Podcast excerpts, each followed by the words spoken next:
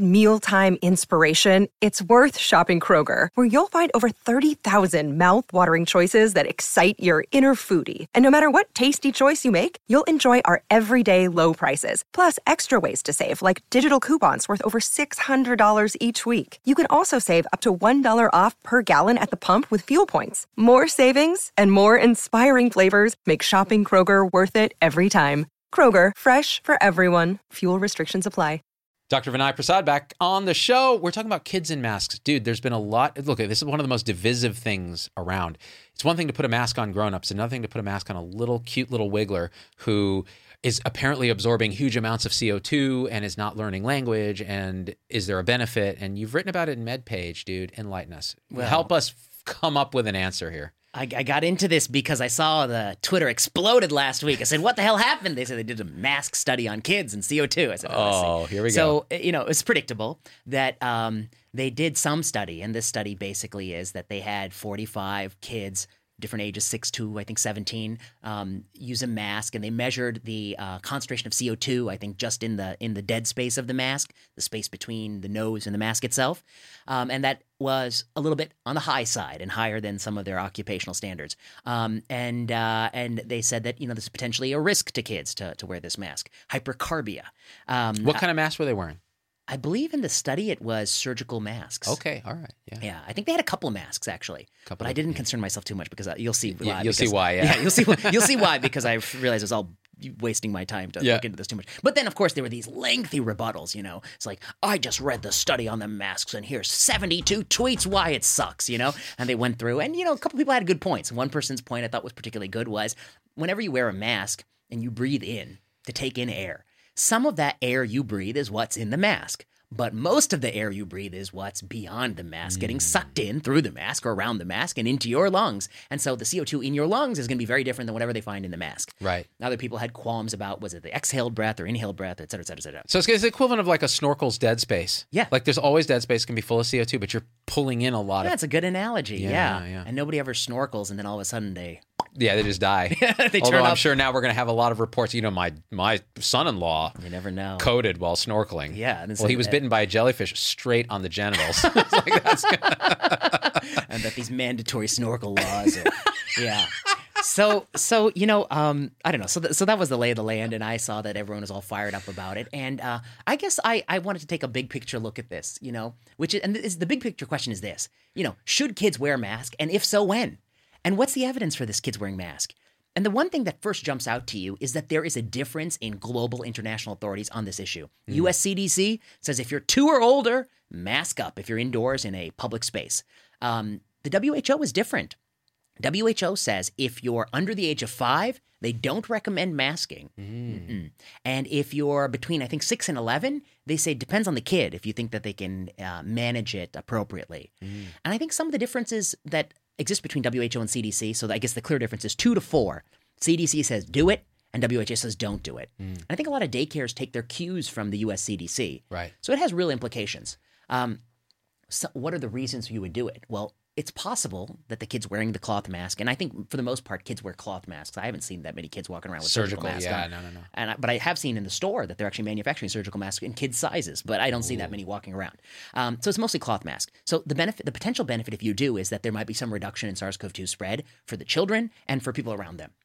The potential decrements are there might be differences in language acquisition and development, um, differences in uh, speaking. Um, I don't know, you know, I've worn the mask, uh, but if you try to talk for a long period of time with the mask on, uh, it kind of gets in your mouth. I mean, it starts to migrate. Um, you know, so it has decrements on speech. Um, potentially, there are other decrements involved, and of course, there is a dec- there is some risk which is below a certain age, and if a child is asleep, there's a suffocation risk, which is why no guidelines say put it on a baby in their crib, right? Right. Okay, so there's some things that I think people agree has some common sense. We won't even try it. right.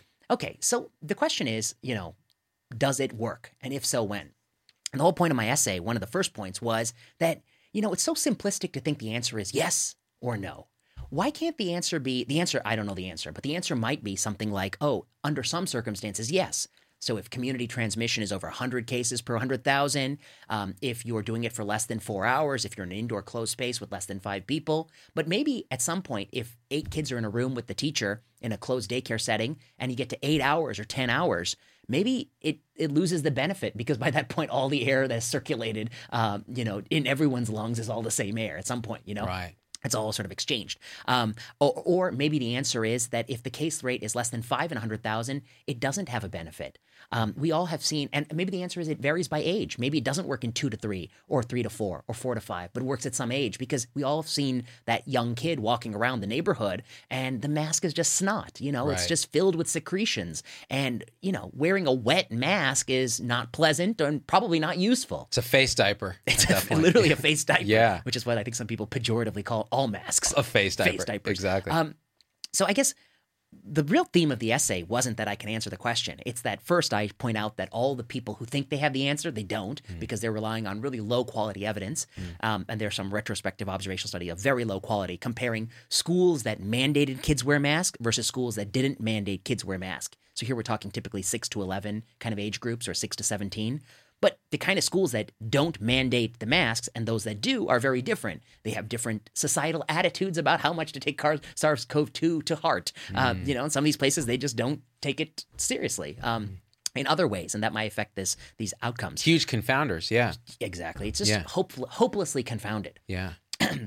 so I look to see you know, and, and then there are, of course, the mechanistic people. They're like, well, you know, the size of the virus is sort of microns, and the size of the, the things is this, and it'll be, you know, if you think mechanistic science can answer uh, these questions as to like what you ought to recommend to a group of young children, uh, you haven't studied behavioral science, so you haven't really watched a bunch of kids. Yeah, like a dummy there with like little fake particles. like, yeah, that's going to apply to some kid who's like picking his nose while, yeah, exactly. Yeah, and and so there's this huge gap between this is true in all science between mechanistic science and actual empirical data on what actually works in the real world. Um, and so this piece explores that. And then the final punchline of the piece is that nobody actually knows. We've gone the entire pandemic and we don't know if the WHO was right or the CDC was right, and we're not going to know. No one studied it. There's not been a single study that actually looked at this question and randomly assigned classrooms to different masking strategies or different rules and measured transmission in those classrooms. No one even did the experiment. And if you don't do the experiment, you'll never learn. And then the final punchline of the piece was we look back at the people who survived the plagues of Europe and we think, look at those fools. They didn't know anything about how the virus was transmitted. They didn't know anything about Yersinia pestis, fleas, rats, nothing. They didn't know shit.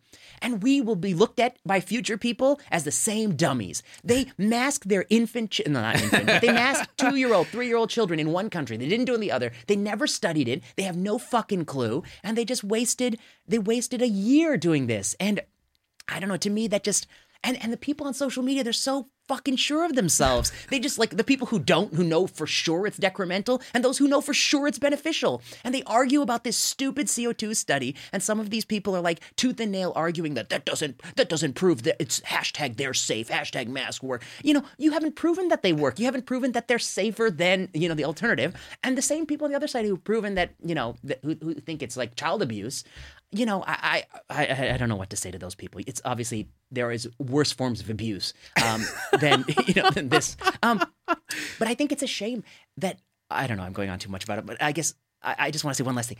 The people I really get angry with are are these people who many of whom I know are professors and they claim to understand medical evidence. And very early on in the pandemic, they stopped asking the question of can we study masks and they started tweeting incessantly that we know for sure they work for everybody, for all ages, for two and above, in all circumstances, always a cloth mask. Are they out of their fucking minds?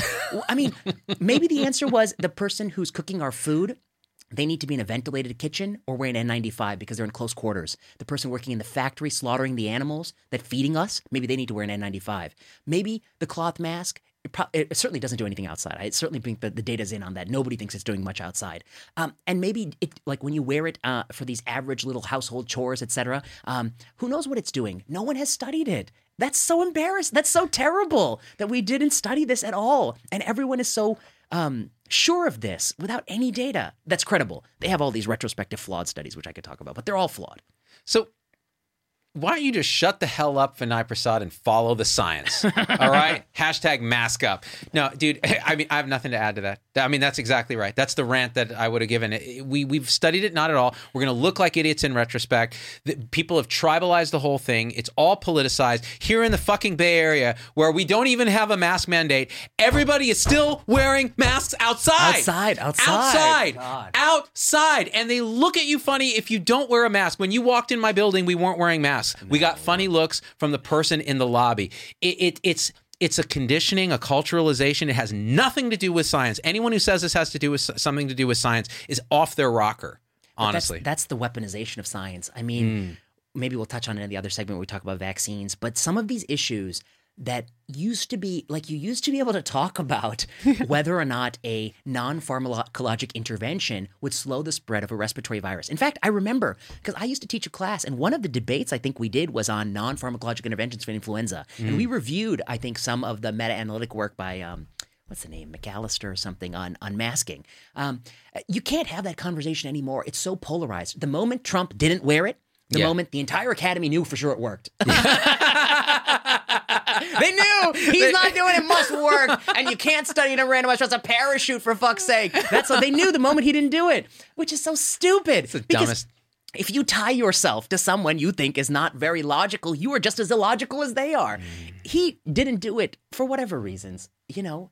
Uh, maybe you know whatever reasons he didn't do it, uh, uh, but that doesn't mean we couldn't study it. And it doesn't mean that it works under every circumstance. And in fact, if I were to put my cards down, I highly doubt that for these extremely low ages, it actually offers net benefit. And I don't I don't doubt that because for any political reason. I just doubt that for the simple reason that like when you get below a certain age, executive function is not the same as an adult and how they actually and real world usage and compliance is going to dim, diminish greatly and secretions and all the sorts of other things that happen um, are probably going to dwarf any potential efficacy signal. And the fact that like the same kids in these daycares are brought together daily for extended periods of time maybe 10 hour 10 hours or more um, the, the little cloth it, it just I just don't can't imagine an hour eleven it's doing what it needs to do. You know what I mean? Ah, it's got it's totally. got to do the work in hour eleven. You know, before they get parents pick them up. You know? yeah, So because just- that, that's, this transmission can occur at any time. at any the- time. Yeah, Yeah, you're not trying to stop the first ninety minutes. You got to get a whole day to get through. And this thing at the end of the day, I I doubt it. Um, you know, is anyone really going to get the other side? They're worried about what is this growing bacteria, and someone's Right, going right, to. right. I was like, we haven't seen an outbreak of mucormycosis, Right. From, right? You know, that's Or not gonna happen. impetigo or- impetigo, yeah. yeah. I mean, I think, but some people have gotten some a few acne spots, Right. yeah.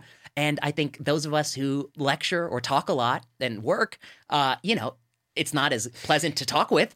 And the other thing is about subjective dyspnea.